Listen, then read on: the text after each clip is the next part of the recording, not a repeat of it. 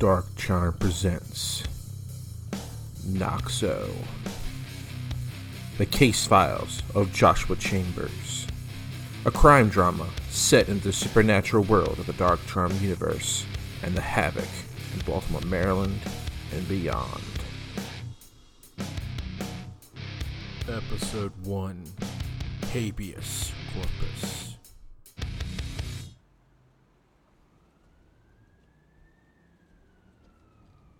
There it was. It was plain as the nose on my face. It had been here a few days at least until somebody found it in Leakin Park. It's called the world's largest unregistered graveyard for a reason. People just leave anything here. Bodies, trash, dead animals. It seems to permeate through the soil, rocks, and trees. The usual statistics that I've seen within the past couple of years I've worked in this city. Baltimore used to be called the city that reads, during the Schmoke Administration. Now it's commonly called the city that bleeds. That's the lack of faith and pessimism that permeates through the people of this city. The smell, especially this body, was enough for me to vomit as I dove into my bag for my canister of Noxo. Once I applied it, I composed myself and got to work. The body belonged to a man and needed to become my focus, aside from the rhetoric or politics or whatever it was that seemed to want to separate mankind from itself. It was a black male, aged between twenty and thirty, approximately five feet tall, dark brown eyes, shaved head, and bad teeth. The way he died, however, was what differentiates him from all the others. His throat was ripped out into a gash with a large, sharp object. Not like a knife, but maybe like an axe, to carve a large part of his neck clean off. The only thing keeping his head on his shoulders was his spine. The lower half of the cadaver was stained a crimson mess. Well, this was due to the gash, and most likely served as the reason for his demise. He was mostly standing upright when this happened, because it was all over him. His clothes were gone, and onto his chest was carved symbols of an unknown nature. To me, they looked like satanic script, surrounding an upside-down pentagram. I was disturbed by the sound of a noise behind me, and I turned my head to see my new partner behind me. "First case, Detective Long?" I asked, her gauging her response. Karen Long just got out of training for detective. She'd been on the police force for five years, but she never came across a dead body like this in narcotics. She shuddered. Oh, first time I've seen anything like this, Lieutenant Chambers. I wasn't used to being called Lieutenant. I just got a promotion last week. I looked back at the body. "If you want to watch, I'm okay with it, but I will test your knowledge," I said. I'll... I'll be okay. I handed her the Noxo. "Put two dabs of this under each nostril. It'll help, trust me." She did as I instructed. I pointed to the body. "Without looking at the police report, what do you see?" She looked closer. "Okay. Whatever cut his throat was not a conventional knife, or they were trying to cover something up." I nodded. "So you think there was a strangulation?" I pulled out a pair of neoprene gloves and put them on, testing theory. She gently lifted the corpse head to the left to see if there was any ligature marks from behind. Hmm. "Looks like you're right, Detective. What else?" "Chances are that if there are ligature marks there, they should have them on their wrists and arms. But why cut out the throat if you're not going to cut them away from the arms and wrists?" I looked down at the arms of the poor man. There were ligature marks there as well. I turned to her. "What do you think happened to him?" "Well, I have a feeling that he got involved with a group he didn't know involved itself in satanic worship, and that may have been what got him killed." "What about a sexual angle? The satanic stuff could be a red herring." I asked to jog ideas out of her. I lifted the legs and separated them slightly. The penis and scrotum looked okay. There were no marks on them. I pulled them back to view his anus. There were signs of sexual contact. I probed inside gently to see if there was a deposit of semen or anything that could give us D N A on who might have done this. There was no semen, but I pulled out a cotton swab to collect a sample just in case. "They rape him?" "Obvious signs of anal penetration, but no signs of rape at the moment. He might have been gay or bisexual." I put his legs back down with the utmost care. I stood up and looked at Karen. "Detective, what do you think the writing means?" She pulled out a cell phone.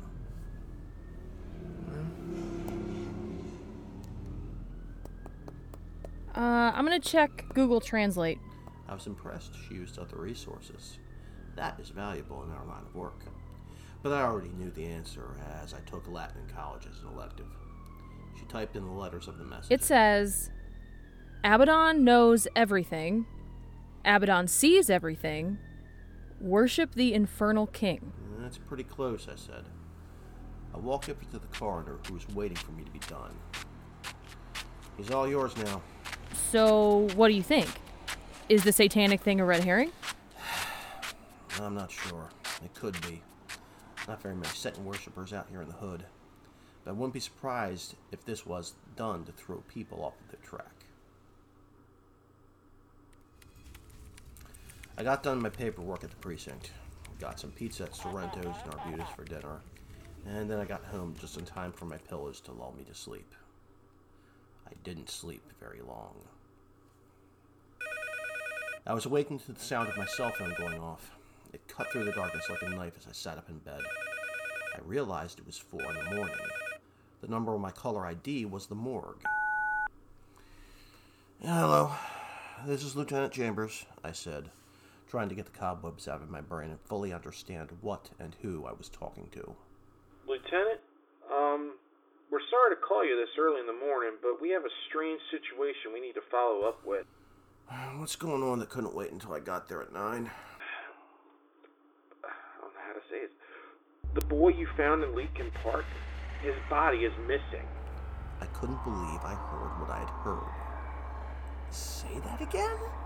The boy is gone from the morgue. His body is missing. I got up out of bed in a panic. I'm on my way. Seventy minutes later, I got to the morgue. I wasn't dressed very professionally, just a white t-shirt and a pair of gray jogging pants, but at least I was there. I walked into the morgue office and saw the head of the department with his hands on his face. I saw a man who couldn't explain what happened.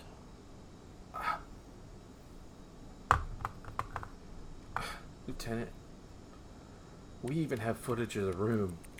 I can't explain what happened. Let me see the footage, I asked. He gave me the chair. I saw the corpse being cut into for the autopsy. The coroner looked at the time on his watch and locked the corpse in its locker. An hour passes where no one comes in or out of the room, except the coroner, and he doesn't touch the locker. After the hour passes, the coroner comes back into open the locker, and he realizes that there's no body in it. I saw from my own eyes. No one disturbed the footage. No one came in to open the locker. The body just vanished without a trace. I immediately sought answers. I couldn't let myself believe that this body vanished without a trace. I ran into the locker area and opened up the storage that the body was stored in. The metal shelf inside was bare. The back had no breaches or cuts to indicate being removed from elsewhere. This was the scariest thing I had ever seen. The satanic worshippers, the carvings on the body. What if... Then, I saw it. I must have been going crazy, but I saw it nonetheless. It was the body. It was standing there watching me in all of its gore. Its eyes were rolled into the back of its head, its guts were splayed open, and its sternum was ripped from the front. Inside of the chest cavity was a dark void. No organs, no blood, nothing. I pointed at it in horror. The head coroner looked at where I was pointing. What? What's wrong? You... You don't see that? The coroner walked over to the area I was pointing at and squinted. He turned back to me. No, what is it? Then he walked through the corpse to see if it was further back from where I was pointing. Then he walked back. I don't see it. What is it? I lowered my hand as the body walked to a mirror and extended its finger. He began to write something to me, and it showed up in blood. I didn't realize it at the time, but I was hyperventilating. Enough so that the head coroner got a leftover paper bag from a nearby Chinese restaurant for me to put over my nose and mouth. This didn't distract me from what I was seeing, as I was the only one who did. The poor boy, if he was a boy any longer, wrote on the mirror only one word. Follow. I noted that when he walked, bloody This was what he was using to let me follow him. I pulled the bag away from my face. Josh, calm down! I stumbled to my feet and ran to follow the footsteps of the corpse as it walked clear out of the morgue. I followed the poor boy, asking it questions, trying to find out where it was leading me. He could only look me in the face. It was then I realized as much as he wanted to tell me, he couldn't. He had to show me. I had walked almost three miles as the sun rose over the horizon. I was tired from walking, but determined to see this through. He stopped in an abandoned townhouse on Winchester Street, nearby the liquor store. He didn't walk any further, but pointed at the house. I couldn't blame him. From the outside, the house had seen better days. The roof had caved in, and a giant tarp was on top of it. The windows were boarded up, and there was an orange sign on the door stating that the building was condemned by the city of Baltimore. The basement window was busted out. Sealing it off now didn't make any difference, and as I walked up the concrete steps and examined the door, even though it was nailed shut, there was evidence that it was opened by someone other than the state previously. I turned back toward the corpse of the poor boy. He was still there, but didn't move a muscle. This was his last testament as to what had happened to him. I just had to put the pieces together, and I knew he wasn't going to leave me until I found out. Before going into the house, I called Karen. I told her to meet me with a kit and some armed officers just in case this was going to be dangerous. She asked what and how I was there. I didn't go into details about the boy. Karen showed up a half an hour later with two squad cars as a backup. She handed me the kit and spoke intimately. I got a call from the morgue, Joshua. They said you had a panic attack and ran off after seeing something after the body had disappeared? I pointed to the basement. This place is going to have our answers. How do you know? There wasn't even a complete autopsy or any information left. We have what we reported. At least that'll be something to go on. But how did the body disappear? I don't even know. There's no way it was possible, considering the footage. What do you expect to find in there? I paused because I didn't have an answer, and I just shrugged. I opened my kit and pulled out my neoprene gloves. Lastly, I made sure my pistol was on me and ready to use just in case. Uh, do we need a warrant? I pointed to the condemned sign. Uh, no one owns this place. This becomes a matter of probable cause in our investigation. I slowly opened the door of the townhouse. The house smelled like rats, roaches, and all kinds of vermin had been having a vacation down there for a long time. There was another smell, however, that definitely showed up as well. It was the smell of dried blood. We made sure it was safe to walk into the living room area. The floorboards creaked beneath my feet, but it was still sturdy enough. There were several dirty blankets, food scraps, cookie boxes, crack pipes, malt liquor bottles, and syringes around, enough to know that homeless people were using this place to get high and sleep. The dining room, which had almost the same setup, except for a hole in the floor near the corner of the wall that led to the basement downstairs. The darkness greeted me like an old friend as I had the notion to peer down inside of it. Before I did, though, I thought about the upstairs and needing to cover ground more quickly. Detective Long, take an officer with you and check the upstairs. If it is a stable, see what you can find. Yes, Lieutenant. She started to slowly traverse the steps upward. The other officer, who didn't seem so confident in his job, stayed with me. What's down there? I shrugged. Let me borrow your flashlight real quick. He handed me a black mag light. I loved these things. They were a source of light when you needed it and a weapon when you didn't have one. I turned it on and peered down into the void. I wasn't prepared for what I saw. I looked back at the officer. Do the stairs from the kitchen look any good? I might need a rope to drop down. The officer quickly looked at the basement steps from the mangled kitchen.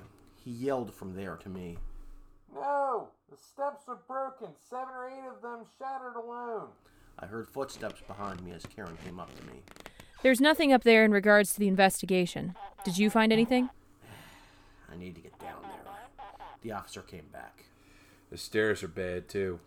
Uh, you could use the outside window. It's completely busted open, so there should be no glass fragments in the frame. I knew I was going to like her as a partner. I stood up and said, Yeah, And I also think that this is the route the people took just to get down there in the first place. I walked quietly outside and down the steps. I peeked inside with a flashlight and saw a smaller room. There was a door that was shut that kept me from seeing into the large basement proper, but it was safe for me to go in. And I think I can get down there, I muttered to Karen. We were there for so long already that some of the neighbors had come out of their homes to see what we were doing. They never approached us, and that was okay too. Out of the corner of my eye, I could still see the corpse of the boy, waiting. I slipped my feet down into the window and pushed off inside. The smell of the house was just as bad upstairs, but this time the smell got worse. I knew I was getting close to finding out what was going on. I pulled my nine millimeter Beretta from my waistband and slowly opened the door. I shined my light inside. Several used mattresses covered the floor of the basement. The lingering smells of semen, blood, and sheer filth filled my nostrils. I thought at some point I should go back and ask Karen for my Noxo, but I didn't care anymore. I needed to do this for him. The further I walked in, I noticed strange stuff. There were ropes, like the kind you used to go boating. There was a pair of jumper cables, a soldering iron, and lastly, a bloody axe leaning up against the wall. The soldering iron was probably used to carve those incantations on the boy's chest. The axe, well, I knew now that I had found my murder weapon. I bent over to inspect the soldering iron, and there was blood residue on it. But I also found a wallet. I opened up and saw something I needed. It was the I D of the boy. His name was Tyrone Childress. He was twenty-five years old. The picture on the I D was that of a cheerful young black man in the prime of his youth. I looked through the other pictures in the wallet. There was a picture of him with another man, and they were kissing. Underneath, there was a caption of Ben and Ty forever. I walked out of the basement and looked outside to find Tyrone. I must have found what he was looking for, because it was gone. In the days that followed, we were able to do miraculous things that at the beginning of the case, we didn't think were possible. Fingerprints identified a man named Frederick Gaines as the wielder of the axe. He was brought in for questioning. He confessed to torturing him with the jumper cables, carving into him with the soldering iron, raping him repeatedly, and murdering Tyrone. He said he did it along with three other highly intoxicated men. Figures they would blame the drugs. The Satan worship was a red herring, just like I said it was. They wanted to make it look like some crazy ritual had happened to kill poor Tyrone. It was a ritual, all right, but not to an infernal entity in the broader sense.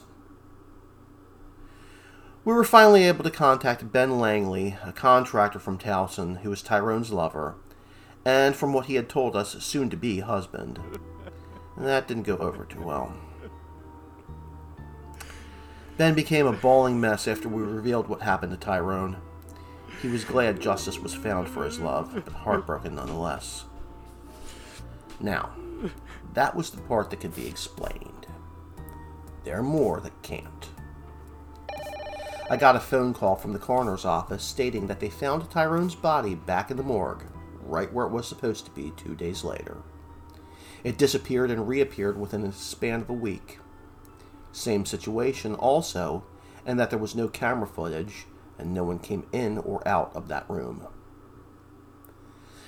The next morning, I woke up and went into my bathroom to get ready for work, and I was gifted with the sight of a message smeared with blood on my bathroom mirror.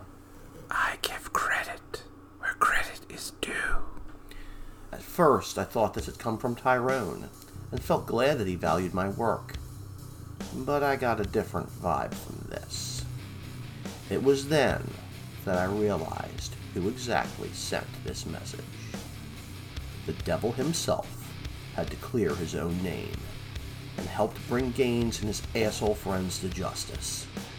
This was his way of telling me that even the Prince of Darkness, the cause of all evil in the world, didn't do this particular sin.